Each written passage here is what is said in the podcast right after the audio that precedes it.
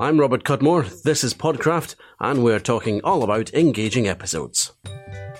I'm the content manager here at the podcast host, and I've taken over from Colin for season 6 of Podcraft.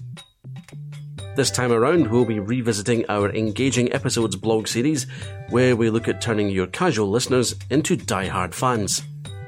We'll be putting out six episodes once a week. And what's it all about? Well, engaging episodes are those that capture the imagination of the listener. They draw you in, they entertain you, educate you, and inspire you. Basically, this is all about creating content that people love and keeps them coming back for more. But before we get into it, here's some exciting podcasting news. Podcraft is now part of the 3B Podcasting Network, UK podcasters talking business growth to the rest of the world. Check out our shows at 3bpn.com. So now it's time for the final episode in the series, which is all about how to present a perfectly scripted podcast. I'm subjected to MasterChef occasionally. Usually, if I pop round to see my mum and dad, they love it, me not so much. I always think it's particularly cruel of the judges to be so critical of the food's presentation before they've even tasted it. Presentation matters, and it's the same for your podcast. You'll be judged on the content of your show and crucially on how you deliver it. You've planned your podcast, you've scripted some of the set piece moments, and you're ready to hit the big red record button. I talked in chapter one about the concept of creating an invisible script, but how do you produce a podcast performance that matches your carefully crafted words? Podcast delivery. Read. It's a good idea to set your podcast plan as well as the scripted elements aside for a while once you've written them. Whether it's hours or a day or two, it doesn't matter. The point is to look at what you've produced with fresh eyes. Rehearse. Once you've read it through in your head, it's time to read it out loud. This is crucial to identify any possible stumbling blocks or elements that just don't work. Identify the issues, but carry on reading through your podcast. Rewrite or remove. Now it's time to revisit the issues you found. Go through each of these one by one. If it can be edited, then try to rewrite the element. If it can't, then remove it from the show. Identify tricky words. Maybe you've got a guest on your show with a particularly flamboyant name that's difficult to pronounce, or perhaps it's a new concept, or even just a word that typically trips you up.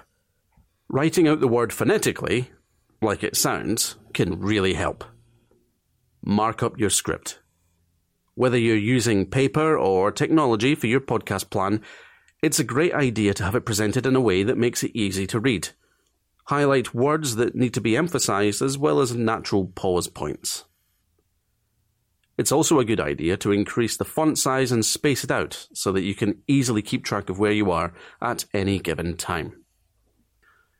How Colin does it.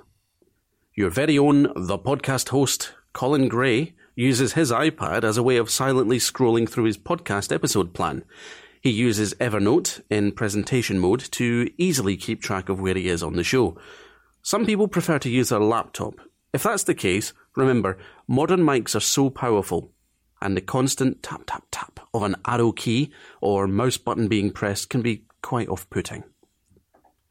Your voice. Podcasts are conversational in nature, and as such, the temptation can be to talk quickly. Give your listeners the time to absorb your great content by slowing down your delivery. Throw in some longer pauses for dramatic effect. And where at all possible, vary your tone. Production. Break your show down into bite sized chunks. Don't put pressure on yourself by trying to be a, a one take wonder. Podcasting should be fun, remember? Plan on doing two or three takes of each element, especially if you're ad libbing rather than reading a script. And to help the editing process, make sure you leave long enough pauses between takes.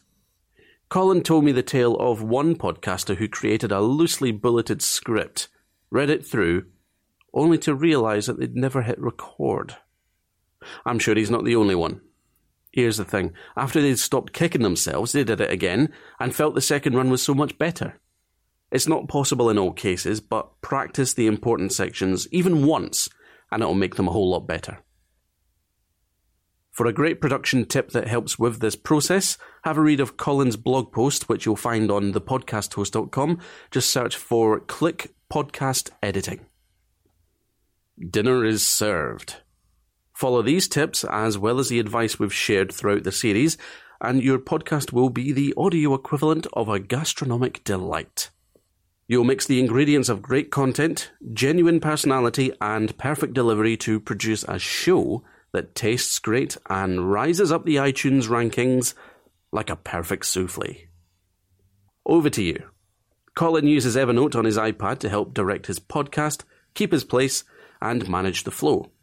When I start podcasting, I'll use iThoughts to produce a mind map of my show, but the principle will be the same. I'm interested to hear about the methods you use or plan to use to read your script or plan your podcast. As ever, you can leave us a comment here on thepodcasthost.com, and I'd be delighted if you did so. Thanks for listening to the series.